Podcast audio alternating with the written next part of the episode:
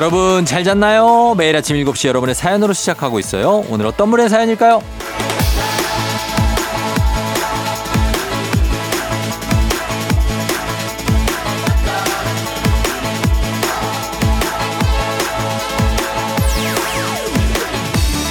방현애님 소문 듣고 왔습니다. 사춘기 아들이 여자친구가 쫑디 라디오 애청자라고 아침마다 들어요.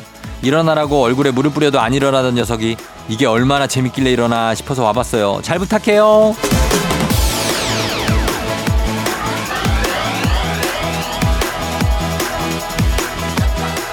어서 오세요. 잘 오셨습니다. 제가 좀 잘 모시도록 하겠습니다. 여기가 또 우리가 또 예? 한 번 들으면 계속해서 듣고 싶고 안 들으면 어딘가 허전하고 굉장히 보고 싶고 그런 매력이 있거든요. 사랑은 참 위대하고 고맙고 굉장한 거라는 깨달음을 다시 한번 봤습니다. 이렇게 좋은 걸 세상에 이렇게 잘 퍼뜨려 주잖아요. 현애님 아드님의 사랑 크게 응원하고요. 오늘 우리가 주고받을 사랑도 열렬히 응원하면서 기분 좋은 금요일 한번 시작해 봅니다. 7월 28일 금요일 당신의 morning 파트너 조우종의 FM 대행진입니다. 7월 28일 금요일 89.1MHz 조우종의 FM 대행진 오늘 첫 곡 뉴진스의 Super Shy로 시작했습니다. 예, 여러분 잘 잤나요? 드디어 금요일이 왔습니다. 이번 한 주가 참, 예, 쉽지 않게, 어, 갔는데, 어쨌든 금요일이 왔고, 그리고 우리 방연애님, 오프닝 주인공, 한식의 새로운 품격 상원 협찬 제품 교환권 보내드리면서 아드님 덕분에 입문하시게 됐다고 하셨는데, 계속해서 함께 해주시면 좋겠습니다. 어, 1744님, 쫑디 금요일 좋아해요? 저는 좋아해요. 당연한 얘기를. 예, 저도 금요일 좋아하죠. 예, 좋아하고. 그리고 금요일 밤을 좋아하죠. 예, 금요일 일 다 끝나고 나서 이제 밤이 되면 그때 제일 좋죠. 예, 늦잠 잘 수 있고 얼마나 좋습니까? 음. 김경훈 씨 출첵 금요일 신나게 파이팅입니다. 0602님 안녕하세요. 금요일은 참 반가운 날. 주말에 뭐 할까 어디 갈까 생각만 해도 설레요 하셨고 5791님 부녀 회원들과 장마 피해 복구 작업 점심 봉사하러 갑니다. 야, 이런 분들 요즘에 이 장마 피해 복구하시는 분들이 은근히 많더라고요. 정말 대단하신 것 같고 그런 마음 써주시는 거에 또 너무 감사한 것 같습니다. 어. 2019님 오늘부터 다음 주 금요일까지 여름 휴가 가요. 강릉으로 떠나는데 맛있는 거 많이 먹고 드라마 도깨비 촬영지에서 사진도 찍고 올게요 하셨습니다. 이제 오늘부터 금요일 해서 토일 어, 월, 화, 수, 목, 금. 와, 굉장히 길다. 예, 그때까지 휴가 가신다고 하는데 잘 다녀오시고, 예, 사진도 많이 찍어 오시기 바랍니다. 저도 이제 다음 주에 애가 이제 방학이라 다음 주에 이제 휴가를 냈는데, 어, 뭐 벌써부터 굉장합니다. 예, 애 수영장 데리고 갈 거 생각하니까. 그러나 뭐 그게 또 아빠의 할 일이기 때문에, 예, 또 휴가를 알차게 보낸다고 생각을 해야죠. 가족들과 함께 보내는 거 아니겠습니까? 그렇습니다. 자, 오늘도 시작합니다. 문재인이 8시 동네 한바 퀴즈. 오늘 오랜만에 돌아온 패자부활전이 있는 날인데 안타까운 탈락자들이 많았습니다. 유난히 많았어요. 최근에. 오늘 또 어떤 쫄깃한 재대결 펼쳐질지 여러분 기대해 주시고 그리고 정찬호 정신차려 노래방 어, 모바일 커피 쿠폰 드립니다. 노래 한 소절만 성공하면 돼요. 저희가 오늘은 직접 전화 드리는 날인데 이런 날 오니까 내가 스피드에 자신이 없다. 전화 걸면 항상 통화 중인 것 같다 하는 분들 적극적인 참여 의사 밝혀주시면 저희가 전화 드립니다. 노래 힌트는 미리 드릴게요. 저희가 전화 미리 드려도 오늘 이따 4부에 나올 박태근 본부장의 노래방 애창곡 바로 쿨의 노래입니다. 쿨의 노래. 저희가 노래방 가면 뭘 부르나 물어봤더니 일단 쿨 노래를 10곡 정도 부르고 시작한다고 합니다.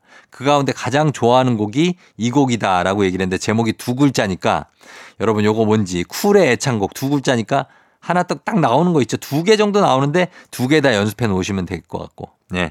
자, 그리고 행진이 이장님께 전하고 싶은 소식도 남겨주시면 됩니다. 단문 50원 장문 100원 문자 샵 8910 콩은 무료예요. 자, 그럼 저희는 뉴 퀴즈 먼저 만나볼게요.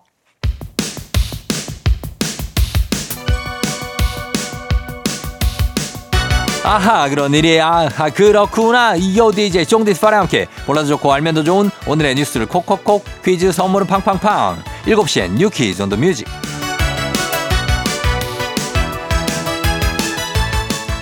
뉴스 퀴즈 음악 한 번에 챙겨보는 일석삼조의 시간 오늘의 뉴 퀴즈 바로 시작합니다.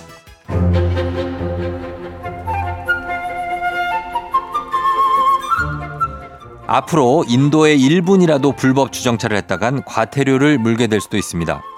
7월 한 달간 계도 기간을 거치고 있는 불법 주정차 신고제가 오는 8월부터 본격적으로 시행될 예정인데요. 불법 주정차 신고제. 주민이 불법 주정차 차량을 찍어서 앱에 신고하면 관할 지자체가 현장 검증 없이 자동으로 과태료를 부과하는 제도죠. 행안부는 국민의 보행권 확보를 위해 일부 지자체의 신고 구역이었던 인도를 기존 구역에 포함시키고 제도의 범위를 전국으로 확대했는데요. 기존 불법 주정차 신고 구역은 소화전 5m 이내, 교차로 모퉁이 5m 이내, 버스 정류장 10m 이내, 횡단보도, 어린이 보호구역이었지만 여기에 인도가 포함되면서 모두 6개의 구역이 됐습니다. 지자체마다 달랐던 불법 주정차 신고 기준도 일분으로 통일됐는데요. 차량의 극히 일부라고 해도 인도를 침범해서는 안 되고요. 신고제 운영 기간과 운영 시간과 과태료 면제 기준은 각 지자체가 여건에 맞춰 자체적으로 결정할 예정입니다. 과태료는 역시 지역마다 다르지만 4만 원에서 8만 원 선으로 부과될 전망입니다.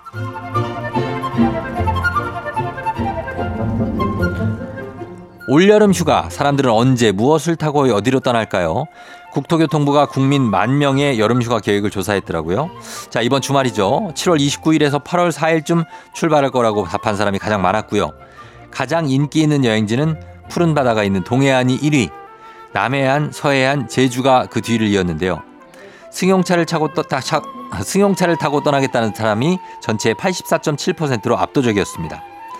정부는 휴가 기간에 맞춰 다음 달 15일까지를 특별 교통 대책 기간으로 정했는데요.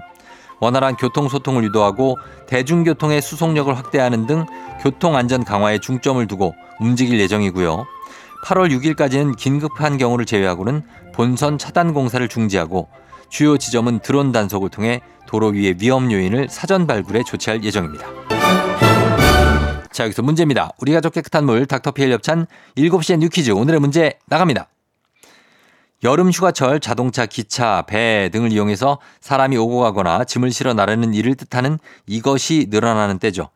정부는 이동 인구가 몰릴 것으로 예상되는 다음 달 15일까지를 특별 이것 대책 기간으로 정했는데요. 특별 이것 대책 어떤 대책 기간일까요? 1번 교통, 교통 특별 교통 대책 기간, 2번 육아, 육아 특별 육아 대책 기간, 3번 방학, 특별 방학 대책 기간. 자, 교통 육아 방학입니다. 오늘은 차량용 방향제 선물 준비되어 있어요. 추첨을 통해서 정답자 10분께 선물 보내드립니다. 단문 50원 장문 100원 문자 샵 8910 또는 무료인 콩으로 정답 보내주시면 됩니다. 저희 음악 나갈 동안 여러분 정답 보내주세요. 음악은 윤종신 고속도로 로맨스. FM 댕진에서 드리는 선물입니다. inner beauty 브랜드 올린 아이비에서 아기 피부 어린 콜라겐. 아름다운 식탁 창조 주비푸드에서 자연에서 갈아 만든 생와사비. 한식의 새로운 품격 상황원에서 간식 세트.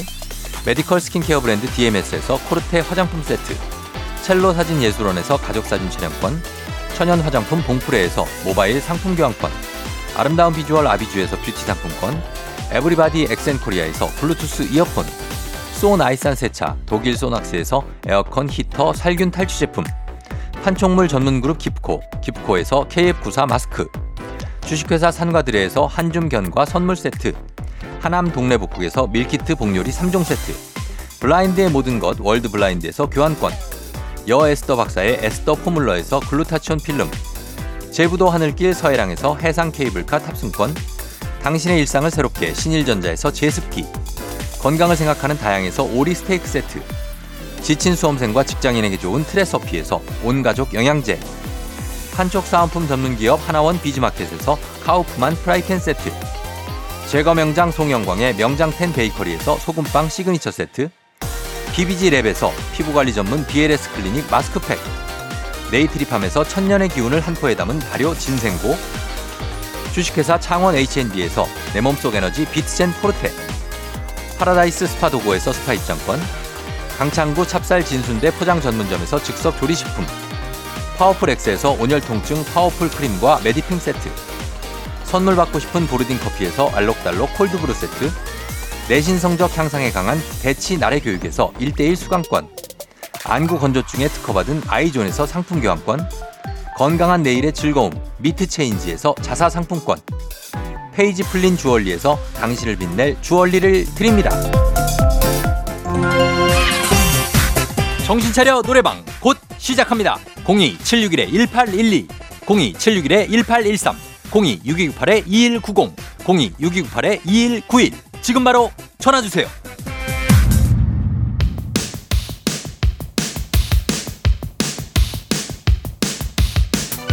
7시엔 You Quiz on the Music 오늘의 퀴즈 정답 발표합니다. 정부는 다음 달 15일까지를 특별 이것 대책 기간으로 정했죠. 정답 1번 교통입니다. 특별교통 대책 기간이죠. 자, 정답 맞힌 10분께 저희 차량용 방향제 보내드릴게요. 당첨자 명단 홈페이지 선곡표를 확인해 주세요.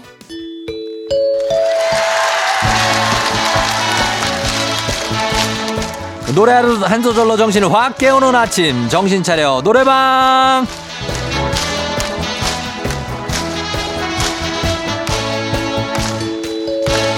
노래 단 한 소절로 아침 정신 확 깨워보는 시간입니다. 원래는 여러분이 직접 전화 걸어주시는데 오늘은 저희가 직접 전화를 걸어봅니다. 한 번에 세 분 연결하고요. 이 세 분이 저희가 들려드린 노래에 이어서 한 소절씩 노래 불러주시면 되는 룰은 똑같습니다. 가창에 성공하면 모바일 커피 쿠폰 바로 드리고요. 세 분 모두 성공하면 소금빵 세트도 댁으로 보내드리도록 하겠습니다. 자, 그럼 오늘 음악 쿨이라고 했죠. 오늘 음악 나갑니다.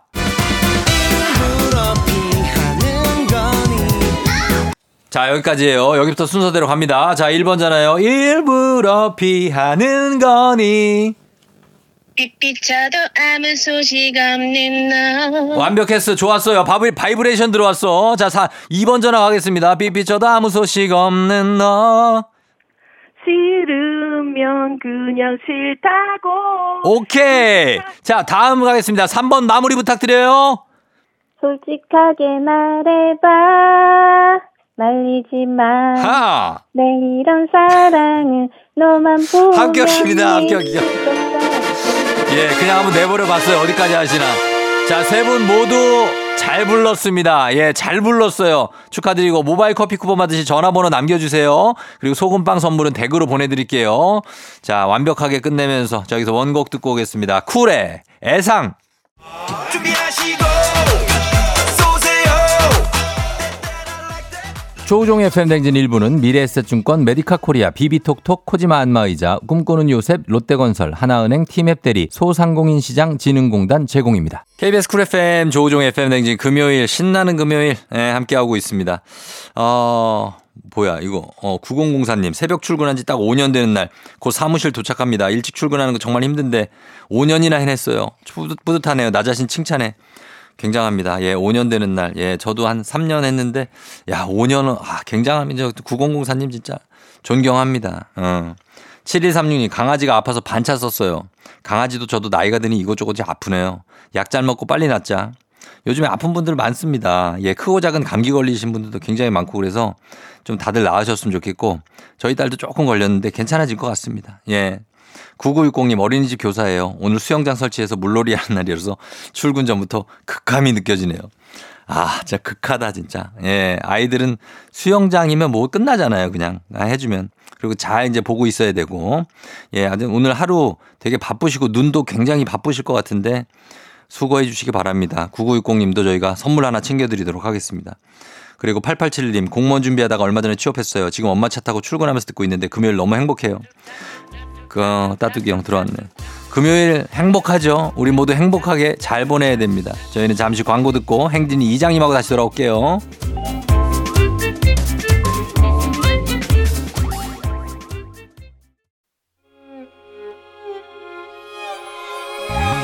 조정 나의 조정 나를 조정해줘 조정 나의 조정 나를 조정해줘 하루의 시절 우정조가 간다 아침엔 모두 FM 댕진 기분 좋은 하루로 FM 댕진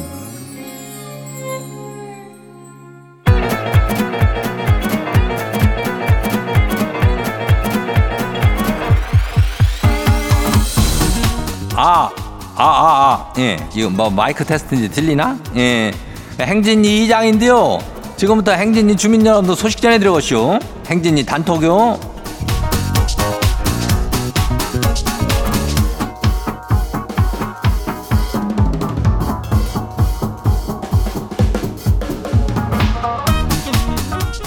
그래, 행진이 단톡 소식 다 들었쇼? 그 7972 주민이 말이요. 이 주민이 저 충남 당진 사람인지 어 처음 듣고 너무너무 반갑다고 뭐 정답다고 그래 어, 맨날 듣겠다 그랬는데 뭐, 뭐 어떻게 오늘도 듣고 있는지 모르겠네 예 인전 뭐 이장도 뭐 반갑고 뭐 당진이래별은 뭐 이장도 아는 저기 도시니께 예, 그 서산 옆에 옆에 있는 거 아니요. 그죠? 예, 거기 뭐 여러 가지가 있쇼. 어, 이장은 뭐 근데 뭐 별거 없고 우리 주민들이 이렇게 정답고 뭐 즐겁기만 한다면 그것은 뭐 이장의 보람이랄까, 어, 아니 뿌듯함이랄까, 뭐 자랑이랄까, 뭐 어, 그런 거지. 예. 아무튼 이렇게 저기 좋다고 이렇게 저기 해주면은 상당히 저 이, 이장이 기분이 저기 하니까 어, 감사한 마음으로 선물을 항시 준비해요. 7972도 선물 줄게요. 예, 내일도 오고 모레도 오고 다음 주도 오고 뭐 날이면 날마다 오라고 그러는 겨. 그리고 우리 행진이 사연 소개된 주민들한테는 오리 스테이크 교환권 드려요. 그래, 그리고 행진이 단톡 바로 한번 봐요. 첫 번째 거시기 봐요. K123125105 주민요. 이장님, 도대체 우리 팀장님은 주말에 왜 자꾸 팀원들을 불러내는 거래요? 아, 집에서 좀 쉬고 싶은데, 아, 다들 낚시하러 가자, 뭐 테니스다, 골프든 뭐, 아, 난리도 아니에요. 아, 근데 지가 볼 때는 그런다고 나가는 팀원들이 더 문제예요. 이장님, 이 사태에 대해서 한 말씀 좀 부탁드려요. 그 저기 팀장이 뭐 어떻게 노총각이요 아니면 뭐 어떻게 되는겨? 왜 주말에 주말은 원래 가족과 함께 보내는 건데 예? 아이고 좀 아니면 집에서 TV 켜놓고 그냥 누워가지고 보는 둥 마는 둥 하면서 낮잠이나 그냥 때리고 뭐 그러는 거 아니요? 예 너무 이것 좀 하지 말고 좀 팀장님 좀 부탁 좀 드려. 예 다음 봐요. 두 번째 것이기요. 곰탱이 주민요 이장님 애들이 방학해가지고 집에 있는 시간이 많아지니까 미디어 없이 한번 살아보기로 했거든요. 근데 지가 못 살겠네요. 아이고 뭐 폰도 못 만지고 TV도 없이 살라니까 시간도 안 가고 그냥 아주 그냥 먹기만 해요. 미디어 없는 세상 아주 곤란해요. 그래야 뭐 이게 보든 안 보든 간에 어떻게든 틀어놓든지 뭐 듣기를 하든지 뭐 이러면서 그래야 좀 뭔가 뭐, 뭐 먹을 때도 뭐 간식 먹을 때도 맛이 나는 거 아니요? 예. 그러니까 적당하니 해요. 아예 딱 끊으면 사람이 더 하고 싶은 게 사람 매며. 그죠? 예, 다음 봐요. 누구요? 9274 주민 아시오? 예. 이장님 큰일 나시오. 워터파크라는 데를 좀 가보겠다고 수영복을 샀거든요. 근데 사이즈가 작아요. 아, 이거 교환하면 되지 않냐고요? 아, 근데 이따가 이게 약간 뿌지직 하는 소리가 났는데 이거 교환 될까요? 이거 어짠데요? 그 수영복이 찢어지기가 쉽지가 않은데 이게 사실 수영복이라는 거는 마냥 늘어나는 거 아니요. 그래가지고 좀 타이트한 건데 그걸 찢었다면은 상당한 건데 어 아무튼 저 교환은 모르겠지만 한번 가져가 봐요. 그래서 안 되면 또 하나 큰 거 사야 될 거 아니요. 어 그죠? 예 가져가 봐요. 다음 봐요. 다음은 2782 주민요. 이장님 남편이 출장 가가지고 지금 18개월 아들이랑 단둘이 사흘 동안 보내야 되는데 괜히 마음이 막막하고 그래요. 근데 이 와중에 출장 가방에다가 게임기 챙기는 남편 그놈 아 그놈이 아니지 남편을 보니까 속에서 막 열불이 나는 거 있죠. 일하러 가면서 왜 게임기를 챙겨요? 왜? 그래요. 그 참 그 출장을 가는데 왜 이런 걸 챙기 그 수영복 챙기는 거나 마찬가지지 출장 간다면서 몰래 어 참 뭐 18개월 키우기 쉽지 않지만은 3 사흘만 참아줘요. 그런 다음에 남의 우리가 복수를 하는겨. 어, 다 안 봐요? 그 마지막이요. 별루지 주민이요. 이장님 혹시 방문 앞에서 쪼그리고 잡아쇼? 와이프가 지가 술만 먹고 오면 방문을 딱 잠가버려요. 지가 술 먹고 자면 뭐 대포가 지나간다면서 이거 너무한 거 아니에요? 아 방문 앞에 쪼그리고 잤더니 온몸이 쑤시네요. 아 그러니까 이거를 왜 방문 앞에 자고 그래? 소파 같은 데서 자면 되는 거 아니요? 어? 아니 뭐 그냥 마룻바닥에서 대자를 뻗어서 자지 왜 방문 앞에 아이고 참 아내 사랑이 엄청난겨. 그러면 술을 좀 적장 마시든가. 아유 그래 이장도 옛날에 그 침대 모서리에서 자다가 하, 등이 하나가 허공에 떠 있는 걸 발견하고 참 내심 놀랐던 기억이 있쇼. 어. 아무튼간 아무 데서나 자지 말고 어 그냥 온몸 쑤시면 좀, 좀 주물러요. 오늘 소개된 행진이 가족들한테는 오리 스테이크 세트 챙겨드려요. 예, 행진이 단통 매일 열리니까 알려주고 싶은 정보나 소식 있으면은 행진이 요 말머리 달구로 보내주면 돼요. 단문이 50원이, 장문이 100원이, 문자가 샤퍼고 8910이니까 콩은 무료죠. 일단 우리 저기 노래 저기 하고 올게요. 김재환 게이드.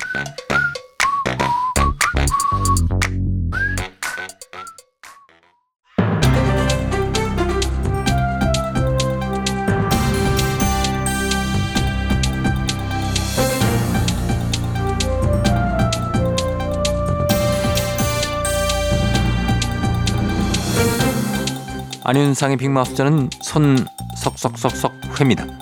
최근에 엘리베이터에서 폭력 사건이 잇따르면서 혼자 엘리베이터 타기를 꺼려지는 경우가 많을 텐데요.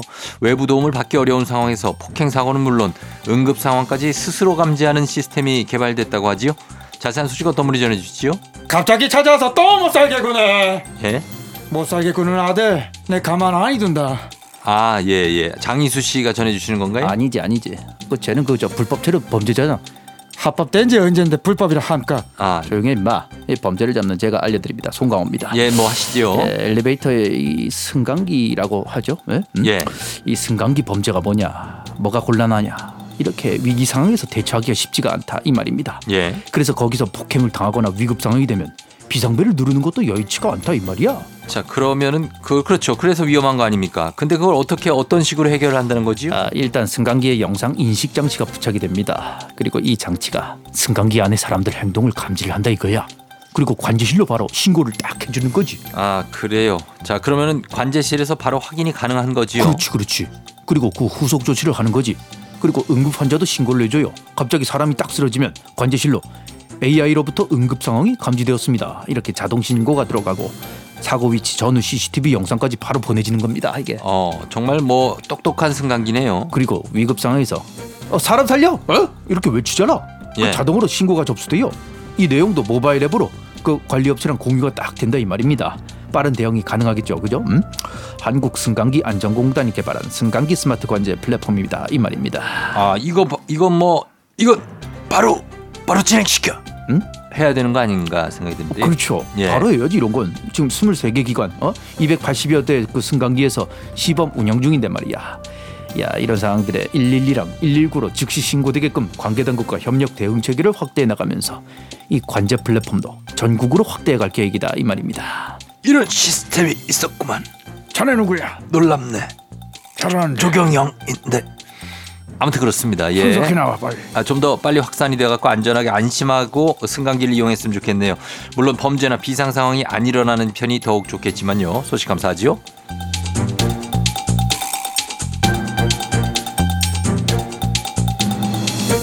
다음 소식입니다. 기상청이 장마가 끝났다는 소식과 함께 무더위를 예고한 가운데 아직도 직장인들 사이에 쿨비즈 가벼운 옷차림에 대한 감론을박이 이어지고 있다고 하는데요. 자세한 소식 어떤 분이 전해주시죠? 예, 이것은 유심히 관찰을 해보는 예. 유시민이 나와봐야죠.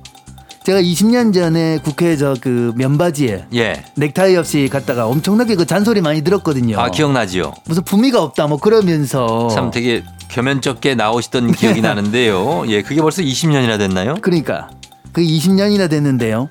아직도 이러고 있어요. 예, 세월이 강산이 두 번 바뀔 시간이 지났는데도 그러게 말이지요. 이달 중순에 대한항공 사내 게시판에 이런 글이 올랐는데요. 비도 많이 오고 날씨도 더워서 반바지를 입고 출근을 했더니 뒤에서 사람들이 저건 아니지 않나?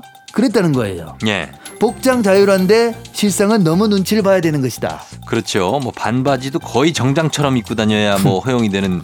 그러면 그런 경우가 왕왕 있는 거 아닙니까? 근데 회장님이 댓글을 달았다는데 예, 반바지를 입고 출근하는 것은 직원 개인 의 사다. 나도 입고 싶었는데 몸매가 안 따라줘서 못 입었다. 어, 뭐 그래가지고 일단락이 됐죠. 회장님이 좀 열린 분이네요. 네, 그렇게 하니까는 이걸 계기로 기업 문화에 대해서 이제 다시 한번 이야기가 나오기 시작한 거예요. 자, 대부분 기업들이 이제 복장 자유화가 되지 않았습니까? 쿨비즈라고 하면서 일단 대기업들만 봐도 삼성은 2016년에, LG전자는 2018년, 현대자동차는 2019년부터 반바지 출근도 괜찮다 그런 걸로 아는데요. 예, 보면 그것도 참 몇 년 안 됐죠. 예, 여름에 가볍게 입자는 얘기가 나온 게 진짜 몇십 년 됐는데 그렇죠. 2016년이면 10년도 안 된 거니까. 아무튼 근데 이게 같은 회사라도 팀장, 부서장이 눈치를 주기도 하고 이걸 평소 행실로 연기를 해서 인사고과에 영향을 줄까봐 못 입는 경우가 많겠죠. 예, 그죠? 아무래도 뭐 TPO라는 게 있어서 시간, 장소, 상황에 따라서 옷을 갖춰 입어야 하는 게 매너로 여겨지는 게 우리나라니까 그럴 텐데 대면 업무나 외부 미팅이 많으면 아무래도 반바지가 좀 좀 그럴 수 있겠지요. 그래서 이제 말들, 말들이 이제 오가고 있는 거예요. 자율 복장에서 자율의 선을 어디까지 둘 것인가? 날씨가 점점 더워지니까 너 서로 어느 정도 이해하고 봐줄 수 있느냐 예. 하는 것이죠. MC분은 어때요? 어떻게 생각하세요? 저는 뭐 너무 눈살 찌푸려지는 과한 노출 아니면 예. 가볍게 있는 거는 나는 괜찮다고 봐. 난 그렇게 생각하는데. 저는 상당히 열려 있기 때문에 그냥 위통 벗고 다녀도 괜찮다고 생각합니다. 그건 너무 열렸다. 아 너무 열렸나요? 조금 닫아야 돼요. 그 더울 때는 좀 벗. 벗는다고? 아닙니다. 예. 아 저 저 한번 해봐요, 그러면. 아닙니다. 스튜디오 저는 추워서 동안. 저는 주- 스튜디오가 춥기 때문에 예 많이 춥더라고요. 예 많이 춥습니다. 많이 추워요. 입고 다니는 거지만 아무래도 일하는 곳 분위기에 따라 좀 다르겠지만 날이 점점 더워지긴 하니까 여름에 넥타이까지 꼭 해야 된다. 이런 거는 좀 힘들고요. 서로 예의는 좀 지키되 복장에 대해서 너무 엄격하지 않았으면 좋겠습니다. 눈치만 보지 말고 지금 우리도 아열대 기후로 바뀌고 있거든요. 함께 일하는 분들이랑 툭 터놓고 좀 선을 정해보는 것도 방법이겠고요. 오늘 한번 말 나온 김에 얘기해 보시는 것도 괜찮을 것 같습니다. 오늘 소식 여기까지지요.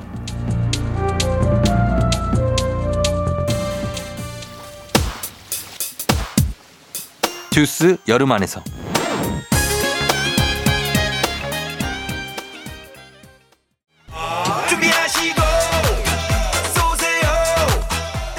조우종의 FM대행진 2부는 고려기프트, 일양약품, 미래에셋 자산운용, 파워펌프, 뮤지컬 멤피스 제공입니다.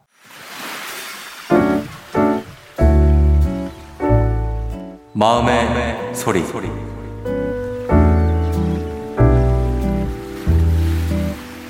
어, 후배님, 제가 원래 뭔가 여러 개를 시켜서 share하는 거를 굉장히 좋아하는 사람인데요. 이상하게 후배님하고 밥을 먹을 때는 각자 하나하나씩 따로 시키게 돼요. 어, 왜냐하면 같이 쉐어를 하다 보면은 이 사람이 몇 개를 먹었는지 내가 먹을 동안 자꾸 그걸 세게 되는 제 자신이 너무 싫어지거든요. 며칠 전에도 제가 돈가스를 같이 먹었는데 같이 쉐어하자고 해서 그걸 열심히 잘라놨는데 제가 세 개를 먹을 동안 당신은 여섯 개를 드시더라고요.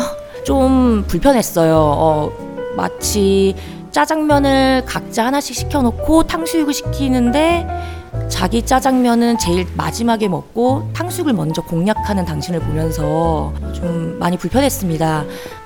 말을 좀 돌려가면서 해봤는데요. 제가 세 개를 먹을 동안 여섯 개를 먹는 걸 보면서 지금 굉장히 상처를 많이 받았어요. 예.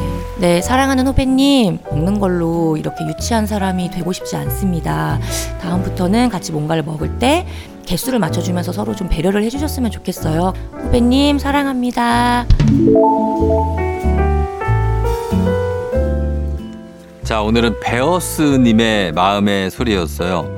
자, 베어스님께 저희가 소금빵 세트랑 밀키트 보내드릴 테니까 요거 드시고, 자, 후배와의 어떤 그 음식 share, 음식에 대해서 굉장히 진심이시네요. 베어스님은, 그죠? 예, 요, 요런 후배면 그냥 각자 시켜야죠. 어, 각자 시켜.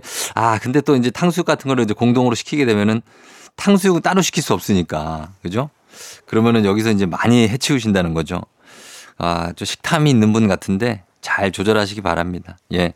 뭐 이렇게 매일 같이 먹지 않아도 되잖아요. 그러니까 잘 조절하시고 각자 단품으로 시키시고 어, 그렇게 하십시오. 자, 아, 베어스님께 저희가 선물 보내드리면서 매일 아침 이렇게 속풀이, 뭐 어떤 주제든 상관없습니다. 이런 것도 괜찮고. 자, 원하시면 익명, 삐처리, 음성 변조 다 해드리고 선물도 드려요. 카카오 플러스 친구, 조우종의 FM댕진 친구 추가하시면 자세한 참여 방법 보실 수 있습니다. 많은 참여 부탁드리고. 저희 3부, 문재인 8시 동네 한바 퀴즈 시작합니다. 자, 오늘 퀴즈, 어, 패자부활전이 있으니까 많이 기대해 주셔도 좋습니다. 저희 잠시 후에 패자부활전으로 돌아올게요. 음악 듣고 돌아올게요. 음악은 선미, 사이렌. 오늘 내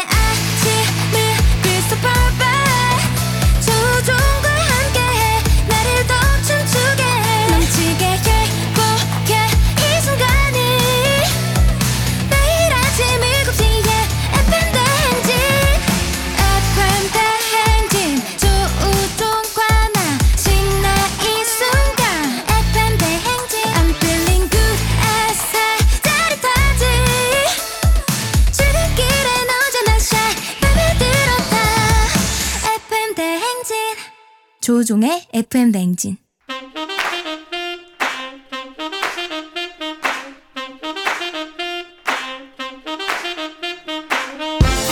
바쁘다 바빠. 현대사회 나만의 경쟁력이 필요한 세상이죠. 눈치 지식 순발력 한 번에 길러보는 시간입니다. 경쟁이 꼽히는 동네 배틀 문제 있는 8시 동네 한바 퀴즈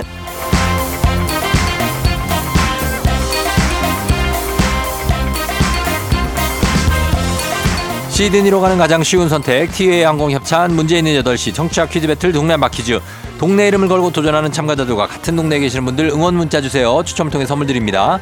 단문 50원 장문 100원의 정보 이용료들은 샵 8910으로 참여해 주시면 되고요. 자, 오늘은 패자부활전이 열리는 금요일입니다. 오늘 룰은 같고요. 문제는 하나, 동대표는 둘, 구호를 먼저 외치는 분이 먼저 답을 외칠 수 있는 그리고 틀리면 인사 없이 햄버거 세트 드리고 안녕. 마치면 동네 친구 10분께 선물, 도전자에게는 패자부활 선물 15만 원 상당의 기능성 베개 드리는 날 패자부활전입니다. 자, 오늘 만나볼 도전자들도 역시 어, 예전에 도전해 하셨던 분들이죠. 어, 먼저 첫 번째 도전자는 청취율 조사 기간 선물이었던 시드니 항공권을 정말 눈앞에 두고 탈락하셨던 매일 아내에게 혼나시던 지호 아빠 다시 한번 만나보도록 하겠습니다. 자, 지호 아빠 안녕하세요. 네네. 그 탈락 후에 타격이 크셨다고 하던데 그 훈, 훈 얘기를 좀 들을 수 있을까요? 네. 근데 뭐 집에 오니까 예. 그냥 말없이 소고기를 구워주더라고요. 어. 뭐 생각했던 대로 예. 뭐 그런 우려한 상황은 없었고. 그 그때 좀 너무 성급하게 해서 뭐 너무 급하지 마, 하지 말라고 그랬잖아요. 네네네. 그 얘기 안 했어요, 아내가? 네. 그래서 그 일부러 그러니까 제가 좀 많이 이렇게 그날 좀 이제 막 응. 상태가 좀 안 좋아가지고 예. 안 그런 얘기를 안 했나 봐요. 어, 아, 너무 좀 낙담하고 있어서. 네. 아유, 그래요. 그때 약간 좀 빨랐었어요. 그죠? 아 그니까요. 그 어, 근데 정말 생각 생각도 못한 문제가 나와가지고. 그러니까 오늘은 그럼 침착하게 잘 할 수 있습니까? 좀 기다렸다가? 아 당연하죠. 오늘은 정말 무슨 일이 있어도 어. 끝까지 듣고. 끝까지. 네. 알겠습니다. 오늘 끝까지 듣고 그럼 풀기 푸는 걸로. 네. 자, 알겠습니다. 자, 그럼 잠깐만 기다려 주세요. 네. 자, 그리고 다음 도전자 패자부활전 만나봅니다. 아, 이분은 바로 어, 굉장히 실력자였는데 안타깝게 탈락하신 분입니다. 평택의 김건모 씨라고 하죠. 자, 받아봅니다. 여보세요? 여보세요? 아, 김건모 씨예요 예. 그 당시에 그때 몇 단계에서 탈락했죠? 저 광탈했어요. 첫 번째에서. 아, 첫 번째에서 광탈. 예. 알겠습니다. 저 오늘 다시 도전하시는 거 맞습니까? 예, 맞아요. 자, 그러면 오늘은 어때요? 지금 분위기, 느낌이. 어, 예. 일단, 아, 근데 또, 왜, 왜? 하시는 분이 계속 들었었는데 완전 되게 실력자시더라고요. 아, 그래서 오늘도 아, 탈락하면 네. 어떡하나? 네, 좀 그 걱정이 되네요. 오늘, 오늘 지금 이 도, 지호 아빠는 다 들은 다음에 푼다고 했으니까 그 전에 들어오시면 아마 마, 마, 맞힐 수 있어요. 이길 수 있어요. 알겠습니다. 자, 그리고 두 분. 예, 한번 인사 한번 해보시죠, 두 분. 안녕하세요. 예, 자, 자, 여러분 기운 내세요. 예, 기운 내셔야 됩니다. 아니, 뭐 떨어진 게 죄는 아니잖아요. 예. 자, 그렇습니다. 두 분 일단 햄버거 세트는 확보하셨고, 구호 정할게요, 지호 아빠.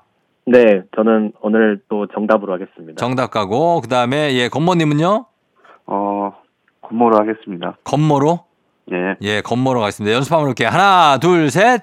건모. 정답. 자, 여러분, 기운 내셔야 돼요.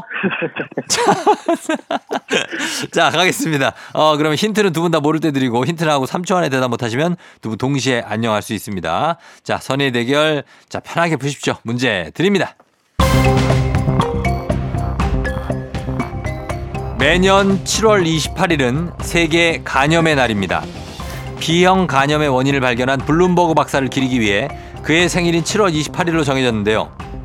만성 간염은 간암의 원인이 되기도 하기 때문에 주의하고 조심해야 하죠. 많은 분들이 음주가 간암 발병의 원인이 술이라고 인식하고 있지만 간염 때문인 경우가 많고 또 이런 간염의 원인이 이겁니다. 라틴어로 독이라는 뜻으로 살아있는 세포의 기 살아있는 세포의 기행에 병원체가 되는 이것은 무엇일까요? 네 글자입니다. 정답. 자, 정답 빨랐습니다. 정답. 바이러스입니다. 지호 아빠. 바이러스요? 네. 바이러스. 정답입니다. 아, 고모 씨. 지호 아빠 다 듣고 얘기했는데. 아, 아유, 예, 아쉽습니다. 네, 아, 아, 명예를 회복했네요. 지호 아빠 감사합니다. 축하드립니다. 네, 감사합니다. 예, 그래요. 이렇게 됐습니다. 네. 자, 살아있는 세포에 기생했다가 병원체가 되는 거, 어, 바이러스. 자, 요것도 진짜 잘 맞춰주셨어요. 이거 어떻게 하셨습니까?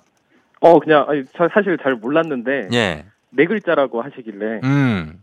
어, 네, 왠지 네 글자는 딱 바이러스밖에 없을 것 같아가지고 야, 이것도 촉이 좋다. 느낌이 좋고, 감이 좋아요.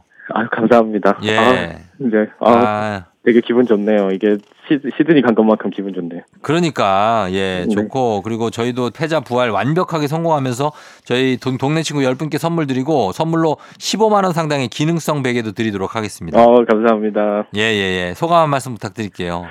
네, 아, 그때 너무, 너무 정말 크게 상심을 했었는데, 예. 네, 오늘 이렇게 다시 또 기분이 좋아지고, 어. 이렇게 명예 회복할 수 있는 기회 주셔서 정말 감사합니다. 어 솔직히 그날 틀리고 나서 그 다음 날 라디오 들었다 안 들었다? 안 들었죠. 아, 못, 아니, 못 들었어요. 못 왜 들었어요. 왜 왜? 아, 그래서 너무 막, 막, 막 분해가지고. 아 막. 분해가지고. 네, 그, 어. 제 스스로한테 분해가지고. 아 그래도 선물 많이 탔잖아요. 아, 그렇긴 하죠. 제가 감사하게. 제습기까지 타지 않았어요? 네, 맞아요. 아유 그러면은 제습기 그리고 노리고 있었고 그랬는데. 네, 맞습니다. 어 알겠습니다. 사람이 근데 욕심이 있어가지고. 어, 아내한테 끝으로 한마디 하세요 그러면. 예. 아, 네. 그, 정, 그동안 어, 지금 막 지호 우리 같이 키우고 아프고 해가지고 많이 음. 정신 없었는데, 음, 우리 지호 건강하게 키우고, 음, 항상 고마워. 사랑해.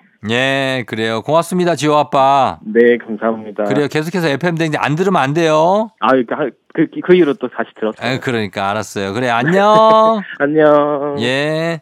자, 이렇게 지호 아빠가 패자부활 성공했고, 그리고 우리 평택의 건모 씨는, 예, 너무, 아, 이 기운이 없어서 목소리가 저희가, 어, 몰래 또 선물 하나 좀 챙겨드리도록 하겠습니다. 예, 건모 씨 너무 기운 빠지는 것 같아서 기운 나는 선물 하나 좀 챙겨드리도록 할게요.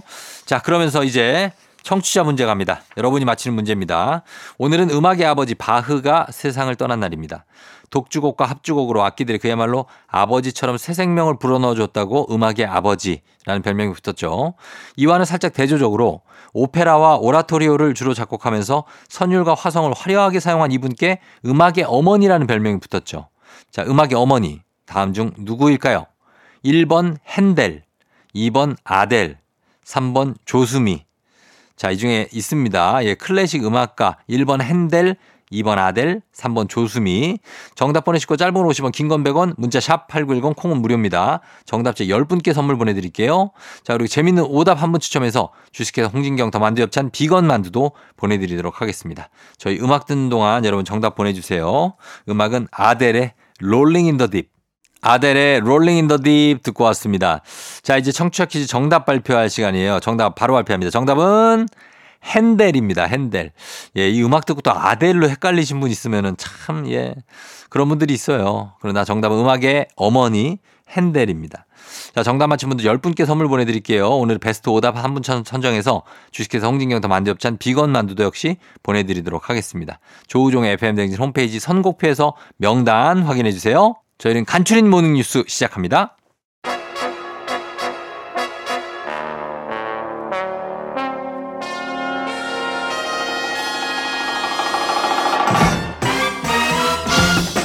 간추린 모닝뉴스 KBS 김준범 블리블리 기자와 함께하도록 하겠습니다. 안녕하세요. 네, 안녕하세요. 예, 김준범 기자도 이제 뭐 다음 주 정도에 추가를 예정하고 있죠? 예, 저 다음 주 월화수 예. 사흘 동안 음. 저희 아이들 유치원 방학 맞춰가지고 방학이에요.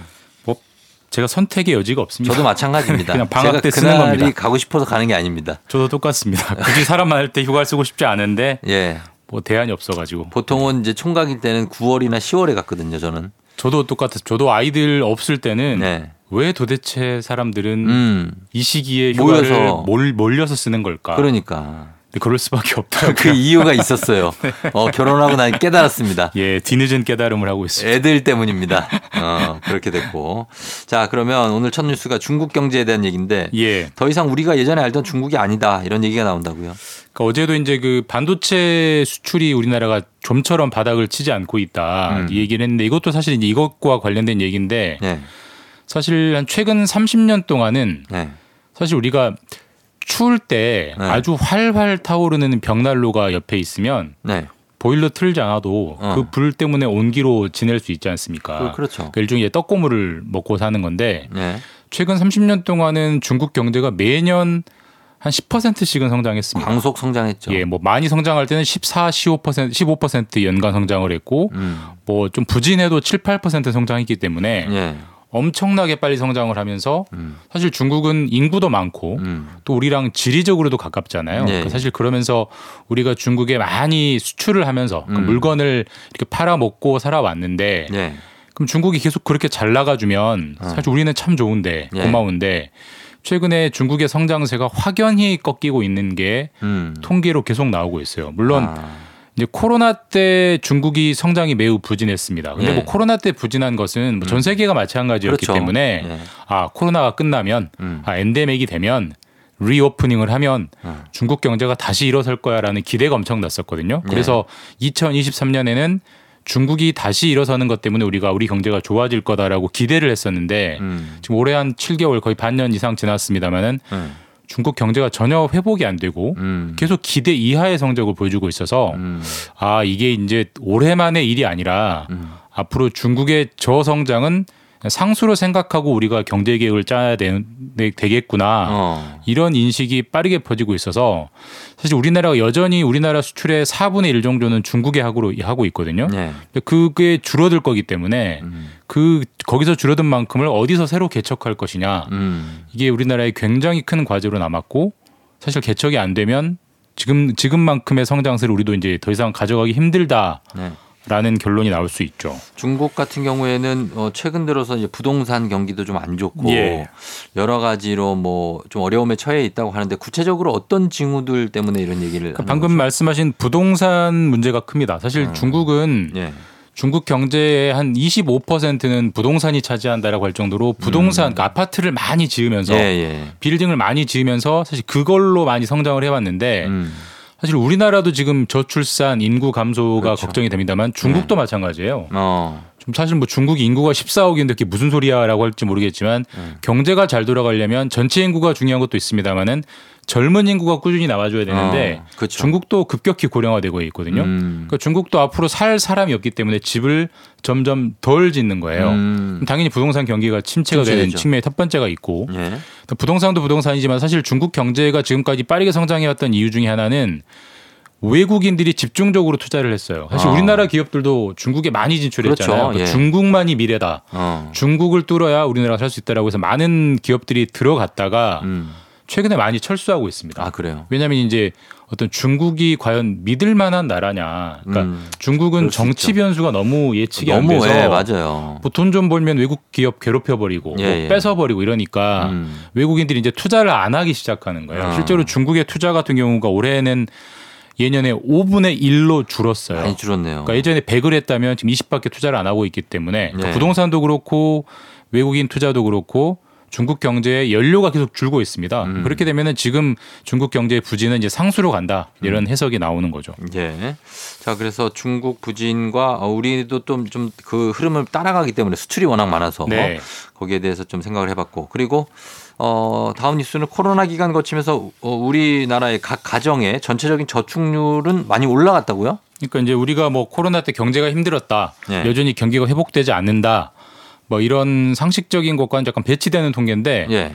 각, 각 가정의 저축률, 그러니까 저축률이라는 거는 내가 집에 쓸 수 있는 소득, 가처분 소득, 그게 네. 100이라고 하면 그 중에 몇 정도를 평균적으로 저축을 하고 사느냐. 네.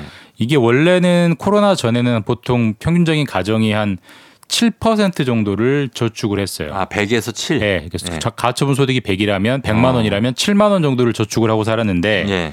어, 코로나 기간 동안에는 10까지 올라갔습니다. 그래서 음. 100만 원 중에 10만 원을 저축할 정도로 음. 가게들이 저축을 많이 했다. 네. 그럼 저- 저축을 많이 하는 이유는 두 가지가 있을 수가 있죠. 소득이 많이 늘어서 저축을 안 하는 많이 할 수 하는 걸 수도 있고요. 예. 아니면 소득은 그렇게 늘지 않았는데 소비를, 소비를. 안 해서 네. 뭐 돈을 안 써서 저축을 많이 하는 걸 수가 있는데 그렇죠.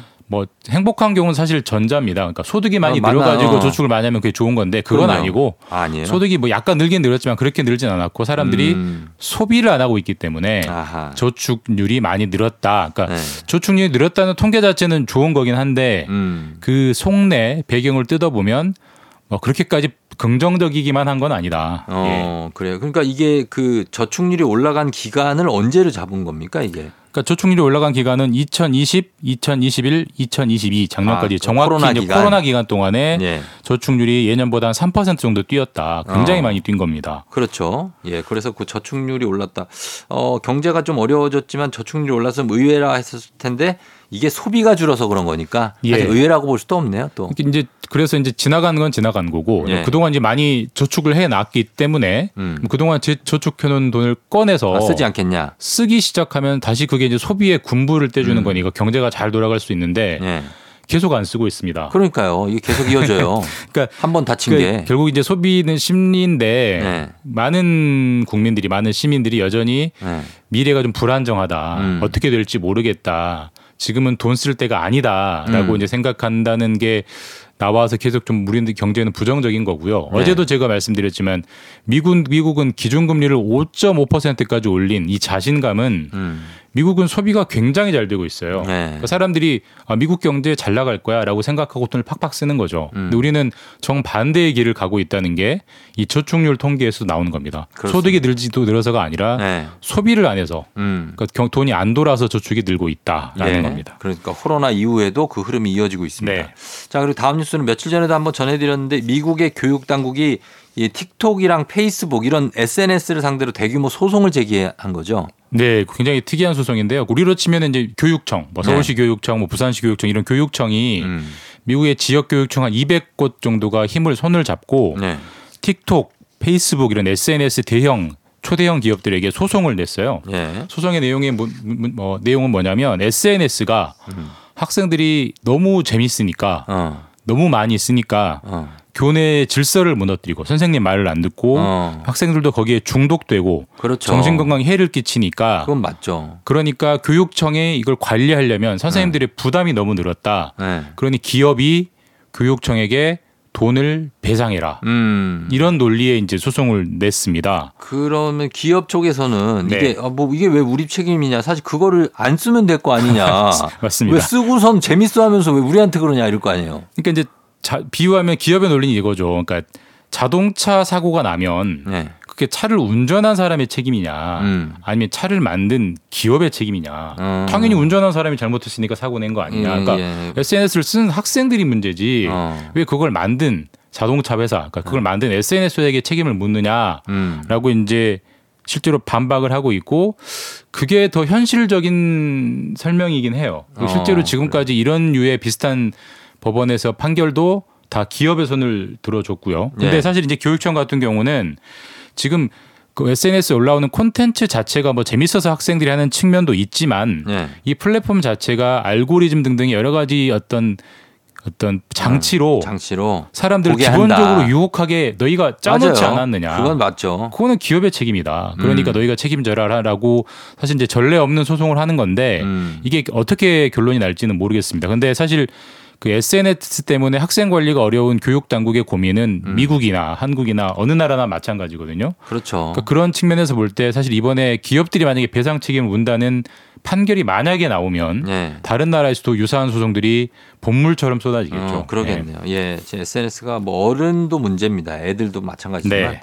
자 그리고 다음 소식은 중고 거래를 했는데 물건에 문제가 있을 경우에 분쟁을 해결하는 기준이 마련됐다. 요즘 중고 거래가 많잖아요. 중고 거래가 엄청나게 많이 늘었죠. 네. 사실 이 통계를 보면은 2008년에 1년 동안 중고 거래가 4조 원어치 정도 됐다가 음, 재작년 얼마나 2021년에는 들었어요? 6배가 늘었습니다. 야, 24조 원. 24조 원. 그러니까 뭐 사실 뭐또 당근 했니? 뭐 이거잖아요. 네, 그 그쵸. 당근 마켓의 그 거래량이 엄청나게 늘고 있기 때문에. 근데 음. 이 당근 이제 중고 거래의 문제는 네. 사실 우리가 새 상품을 사면 그 물건에 하자나 문제가 있을 때 보증을 해주고. 환불 교환 이걸 어. 그 사업자에게 요청할 수 있잖아요. 그렇죠, 그렇죠. 근데 중고 거래는 파는 사람 자체가 개인이기 때문에 네. 사실 말다툼밖에 안 돼요. 그렇죠. 아니 뭐 이제 파- 그래서 어떤 좀 착한 사람 만나면 좀 바꿔주는 어, 아니면 거고 잠수 타는 분들도 있고. 뭐좀좀 고약한 사람 만나면 네. 돈 날렸다 해야 되는 거고 사실 이런 분쟁이 너무 많이 늘고 있기 때문에 음, 공정거래위원회에서 기준을 만들었어요 기준. 기준. 예 그래서 기본적으로 물건에 하자가 있을 때는 음. 판 사람이 책임을 져야 되는데 뭐 음. 너무 맞는 얘기지만 네. 그 판 사람을 이제 책임지게 할 강제할 방법이 없잖아요. 네. 그러니까 중고나라, 당근마켓, 번개장터 이런 플랫폼 업체들이 음. 판 사람에게 그 책임을 너희가 대신 물어라. 어. 만약에 그걸 따르지 않으면 뭐 페널티를 준다든지 어. 뭐 이용 정지야를 준다든지 이런 식으로 하기 위해서 네. 판 사람이 책임을 지게 너희가 관리를 해라라고 음. 이런 기준을 만들어서 플랫폼 사업자들하고 협약을 체결했기 때문에 네. 이게 잘 되면은 그래도 이제 중고 거래도 조금의 시장 질서는 음. 잡힐 수 있는 계기가 되지 않을까 싶습니다. 그래요. 어, 일단 플랫폼에서 그거를 잘 강제력이 없다고 하니까 잘 받아들여주면 될 텐데. 기본적으로 이제 권고긴 해요. 권고긴 하고 강제는 아니어서 예. 솔직히 막말 막말로 뭐 나는 죽어도 못합니다 이렇게 나오면 어쩔 수는 없지만 그렇죠. 그래도 없는 것보다는 훨씬 어. 더 시장 질서를 잡는 데는 예. 도움은 되지 않을까 싶습니다. 알겠습니다. 자, 여기까지 듣겠습니다. 지금까지 김준범 기자와 함께 했습니다. 고맙습니다. 네, 주말 잘 보내십시오. 준비하시고 조우종의 팬생진 3부는 미래에셋증권 지벤컴퍼니웨어 땡스소윤 프리미엄 소파 에싸 금성침대 땅스 부대찌개 롯데리아 소상공인 시장진흥공단 제공입니다. 조우종의 팬댕진 함께하고 있는 금요일입니다. 자, 저희는 잠시 후에 박태근 본부장이 오늘도 좋은 책을 하나 준비해 왔습니다. 북스타그램으로 다시 돌아올게요.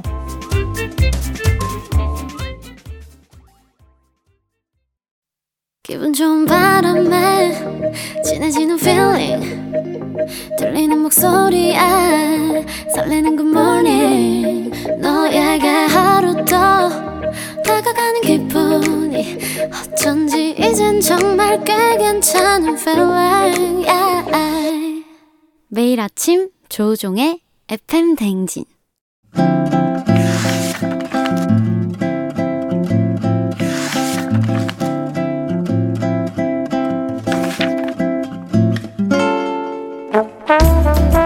금요일에만 문을 여는 곳이죠. 책 읽어주는 남자 박태근 씨와 함께합니다. FM 댕진 라디오 책방 북스타그램.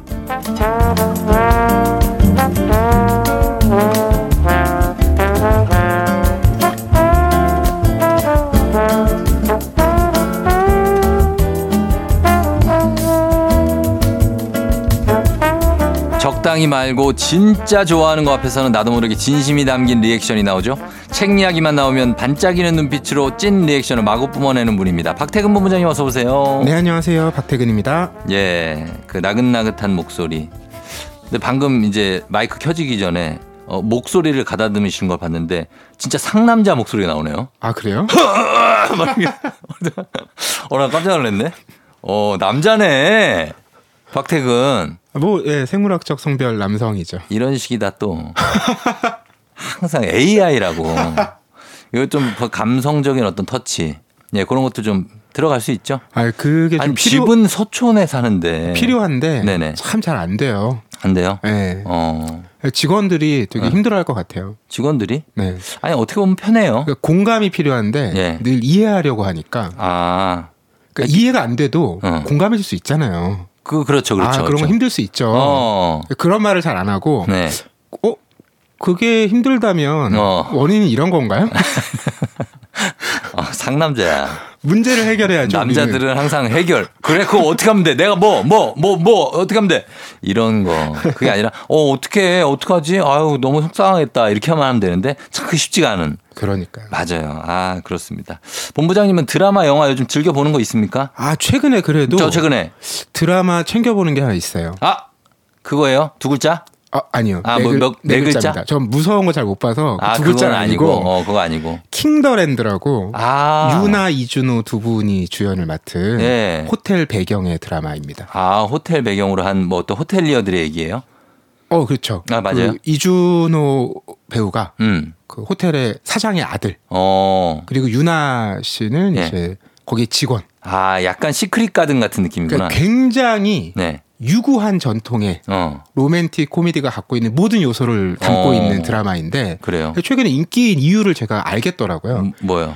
그러니까 꼬이지 않았어요. 꼬이지 않았어. 막 스토리 복잡하게 꼬지 않고 단순하게. 다 예측 가능한 대로 가는데 음. 그걸 보는 재미가 있더라고요. 아, 진짜? 네. 어, 그 AI도 그런 로맨틱 코미디를 보나요? 근데 이제 조금 전에 제가 소개할 때 들으셨겠지만 예. 제가 최근에 어떤 퀴즈 같은 걸 맞출 일이 있었어요. 어. 설명을 해야 되는데 네. 거기에 킹더랜드가 나온 거예요. 예. 제가 유나 이준호 주연의 호텔 배경 로맨틱 드라마 어. 이렇게 설명을 했어요. 어. 사람들이 그게 무슨 설명이냐고.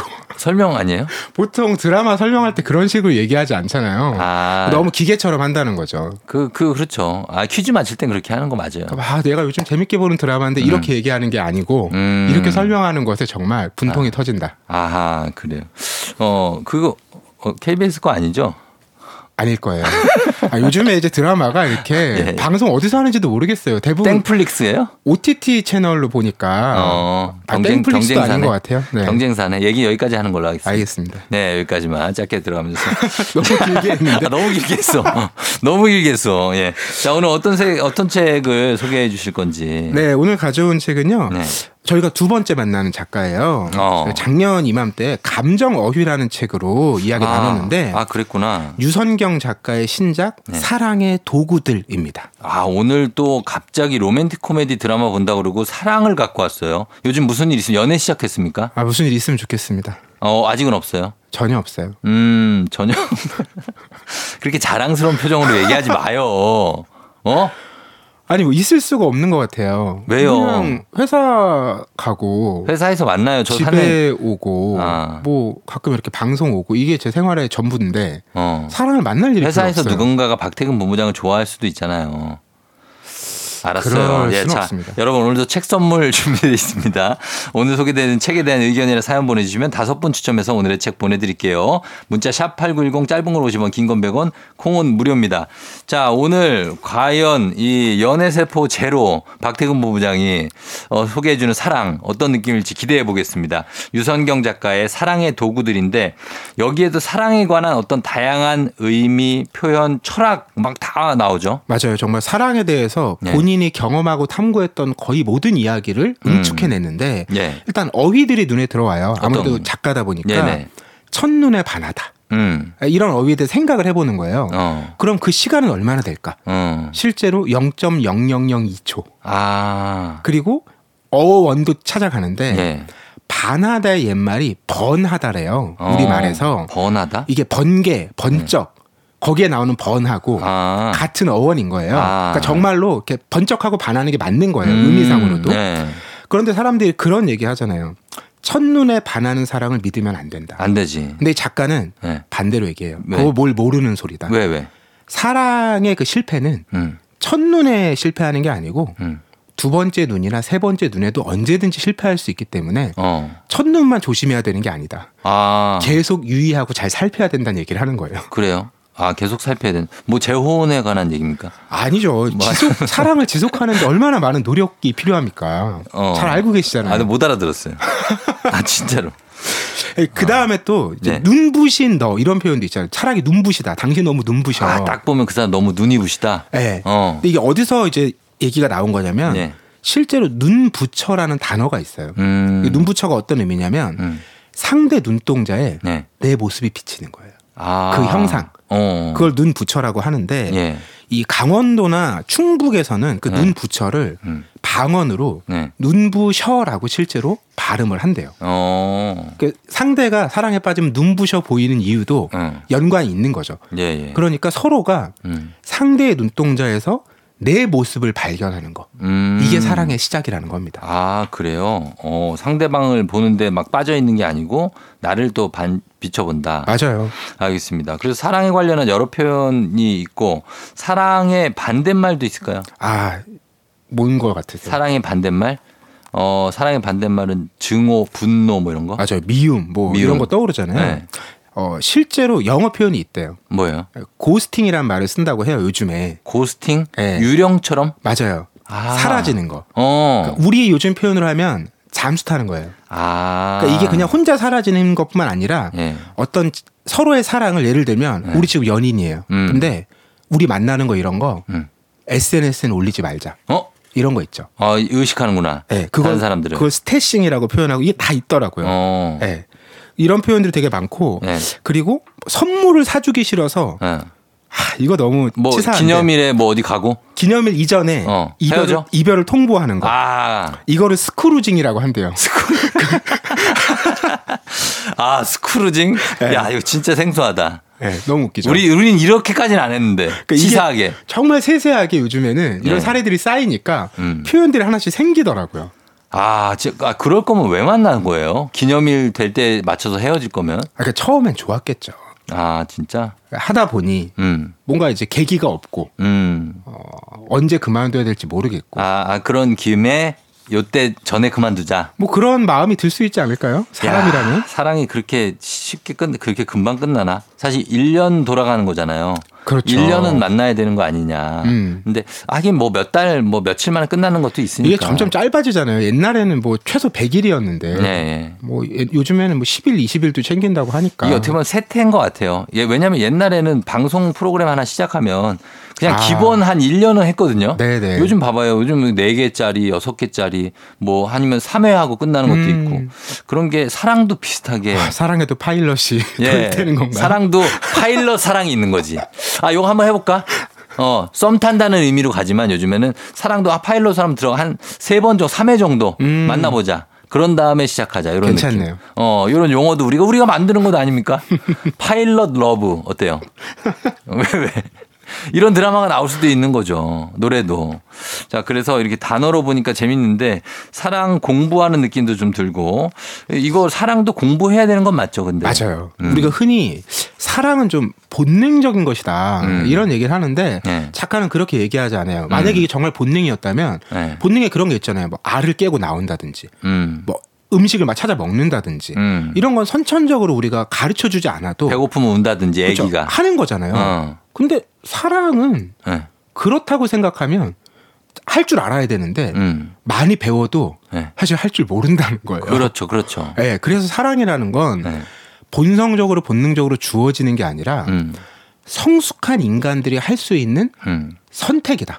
어. 이렇게 얘기하는 거예요. 이거는 저기 like 말고 love 얘기하는 것 같아요. 그렇죠. love죠. 좋아하는 거는 음. 막 저 얼굴 예뻐서 좋고 뭐 아니면 잘생겨서 좋고 이런 거는 사실 진정한 사랑은 아니죠. 그렇죠. 예. 그러니까 그냥 매력이 있다. 음. 어, 좀 멋있는데 네. 이런 거는 어떤 순간의 감정 같은 거죠. 그렇지. 그 취향에 가깝고. 어. 네, 근데 진짜 내가 상대와 실제 있는 사람과 음. 서로 관계를 맺는 것은 네. 그것과는 다른 맥락의 이야기니까 어. 이것은 우리가 선택하는 것이고 음. 선택했으면 거기에 응당하는 네. 책임, 즉 노력이 필요하다는 거죠. 그렇죠. 좋은 것도 좋지만 싫은 것도 좋아할 수 있어야 맞아요, 사랑이 맞아요. 완성되는 음. 것 같은데 이렇게 사랑이 사실 이렇게 자연스럽게 되는 것은 그냥 좋아하는 거가 거니까 노력이 좀 필요하다. 그래서 어떤 노력을 해야 될까요? 이 사랑의 삼각형이라는 게 있대요. 음. 이 미국의 심리학자 얘기를 작가도 인용을 하는데 네. 삼각형이면 세 꼭지점이 있잖아요. 음. 그각 꼭지점에 있는 게 뭐냐?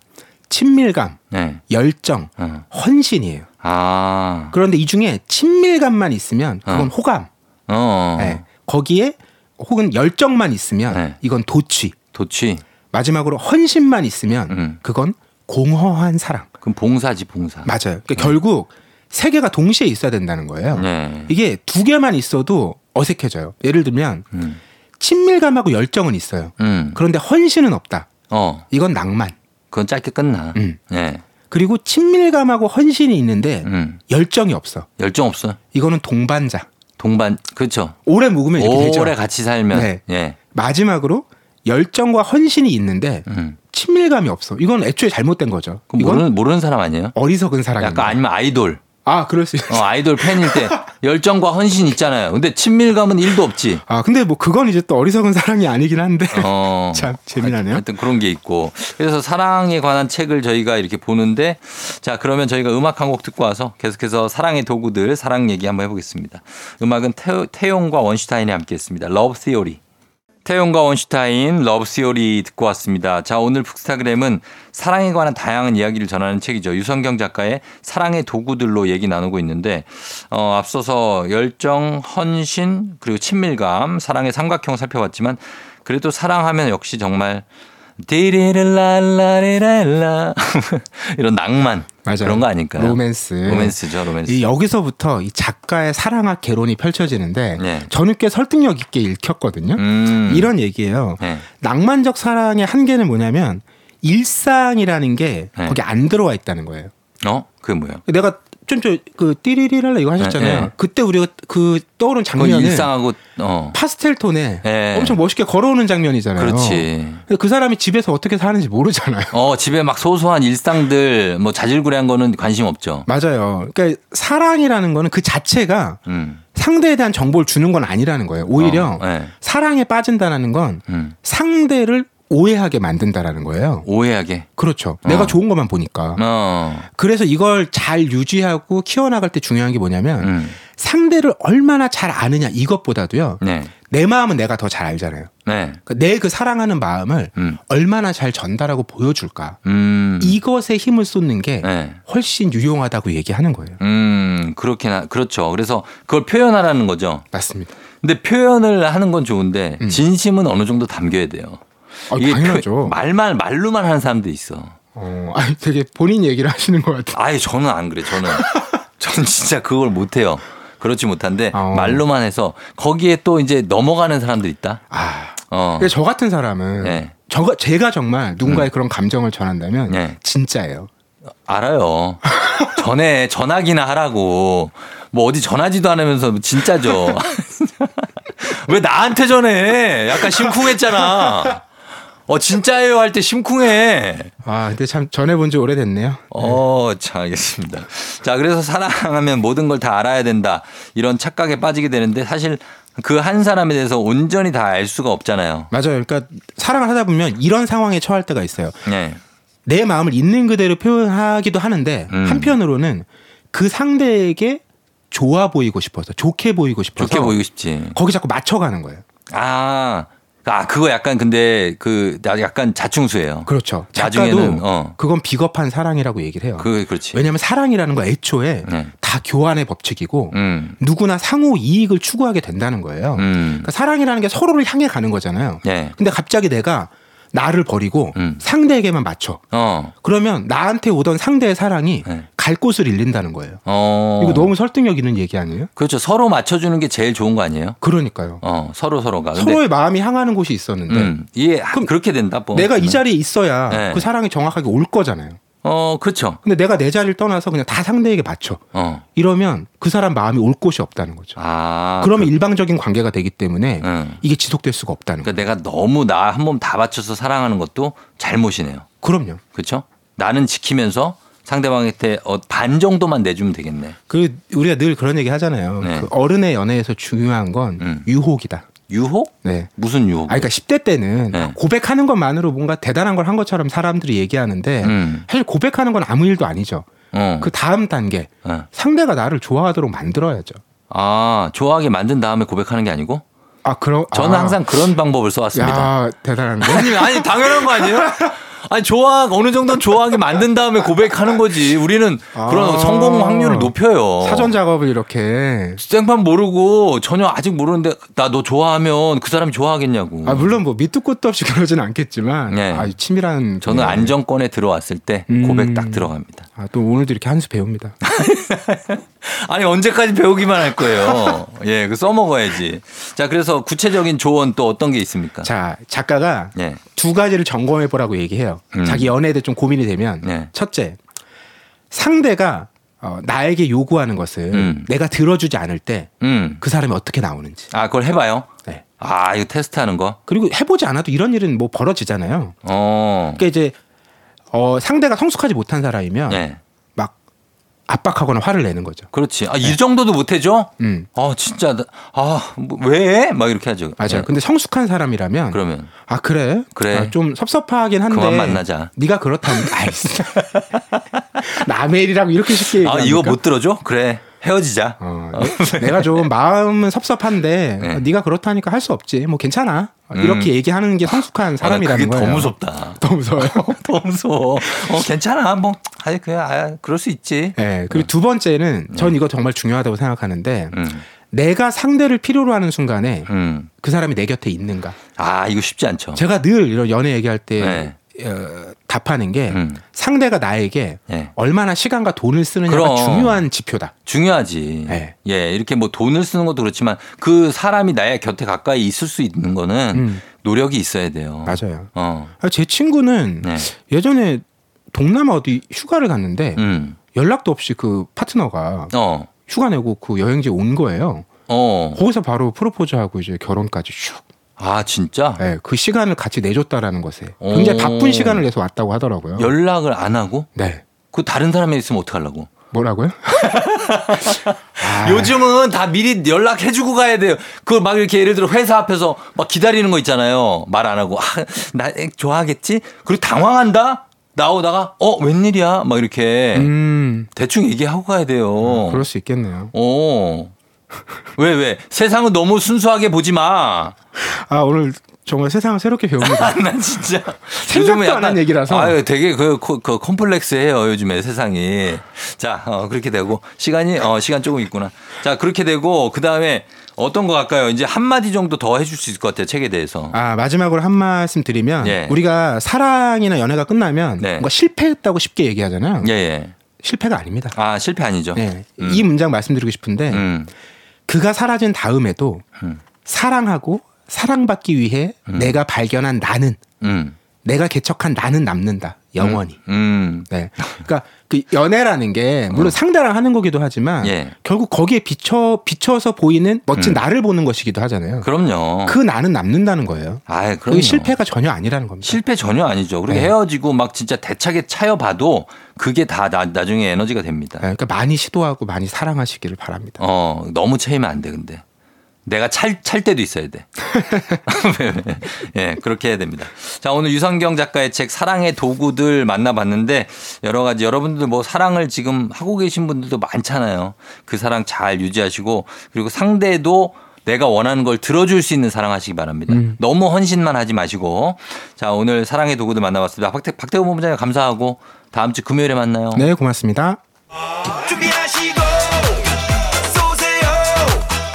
조우종의 FM대행진 4부는 세라젬, 포드 세일즈 서비스 코리아, 기아 제공입니다. 조우종의 팬댕진 오늘은 여기까지입니다. 저희 끝곡으로 바비킴의 사랑 그놈. 아, 그놈.